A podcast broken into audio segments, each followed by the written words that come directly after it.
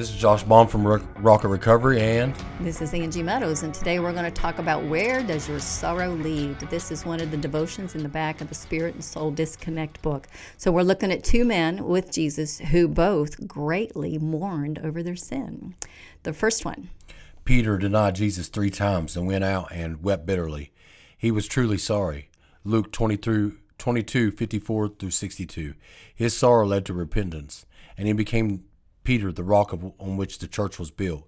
And it was promised that the gates of hell will not overcome it. Matthew 16 18. So the gates of hell will not come against what Peter built. But Peter was able to build this because he went to the Lord. He recognized the Lord. Uh, when Jesus was resurrected, he was out fishing in the sea. And when he recognized uh, the voice of the Master calling from the shore saying, did you have any luck last night? Mm. And and they said, no, we fished all night. And he says, put your net on the other side. He puts the, they put their net on the other side. They pull in 155 fish, almost enough to sink the boat. And instantly Peter realizes, oh, only my master could do that. Only the Lord could have given me something after I have toiled all night and got nothing.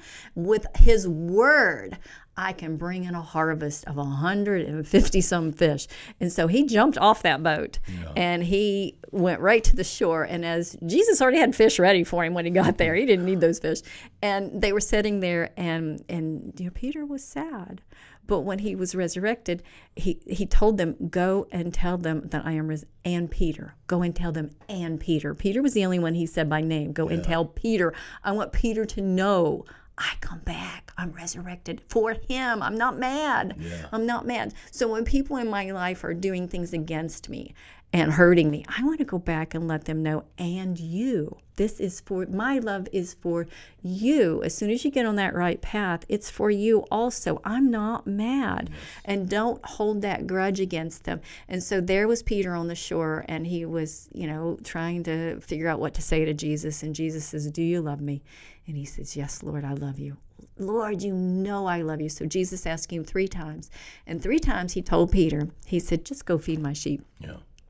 So as you get busy, you've got all this sorrow, you've got all this bitterness on you, you've done something wrong, you've denied the Lord, you've denied your friends, you've denied yourself, you've you've done what you didn't want to do, what you said you wouldn't do a few hours before. I mean, he told Jesus right there at the end of the supper, I'll never die for you. I'm ready to die for you. I'll never deny you.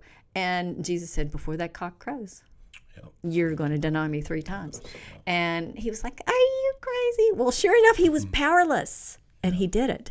So there are things that we're powerless over our, in our life, addictions and things like that, that we're powerless over that we have no intention of doing. And there we are a few hours later doing it. Yep. So when that happens, I want you to go right straight to Jesus and I want you to say, You know, I love you, Lord. You know, I love you. And I want you to hear him say, Feed my sheep. Yeah. Just go feed the sheep. It's okay. I love you. It's hmm. okay. Mm. You're going to be the rock, man. Nothing's coming against you. I'm going to, this is not to destroy you. This is to make you strong like a rock, hard like a rock, that everything's going to roll right off of you. It's going to hit you. It's going to roll right off. And you're going to love me more than you love your own life when you're done, which is what you wanted to do in the first place. Mm-hmm. You just didn't have the power to do that yet. So let's look at the next one. Judas betrayed Christ and was seized with remorse. He said, I have betrayed innocent blood. And he threw the money on the temple floor at the feet of the chief priests and elders, and then went out and hung himself. Matthews 27 1 through 5. His sorrow led to destruction, not redemption. Hmm. Sorrow leads to destruction or redemption. Can you talk about that one? If the kids, if the guys or the kids leave the house beating themselves up? Oh yeah, they go straight back and yeah. Yeah. They're beating themselves up. They're throwing back everything that was good, and they're saying, I, I, I, I can't do this anymore. I still got these accusers in my head," and they they give up on themselves. They do. They do, and pretty much don't care about life anymore. Just like hanging yourself, like we were talking about.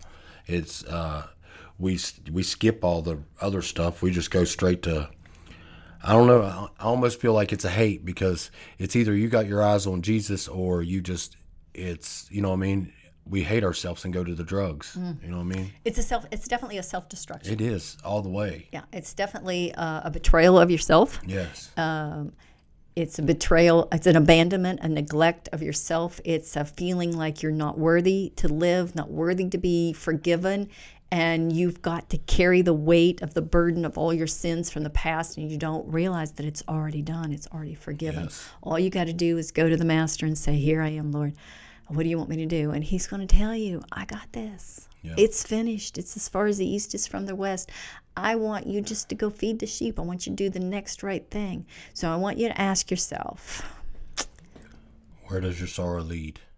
To repentance or to or to destruction? yeah, so tell me, where does your sorrow lead today?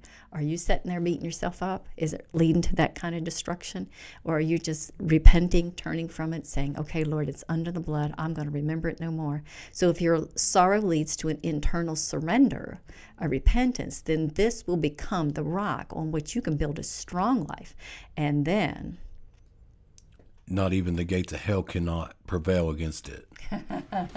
So, yes, when you have that internal surrender, the gates of hell will not prevail against you. And this is Angie Meadows, And this is Josh Bond. and we love you guys. Yes, God is good. Love you. Bye bye.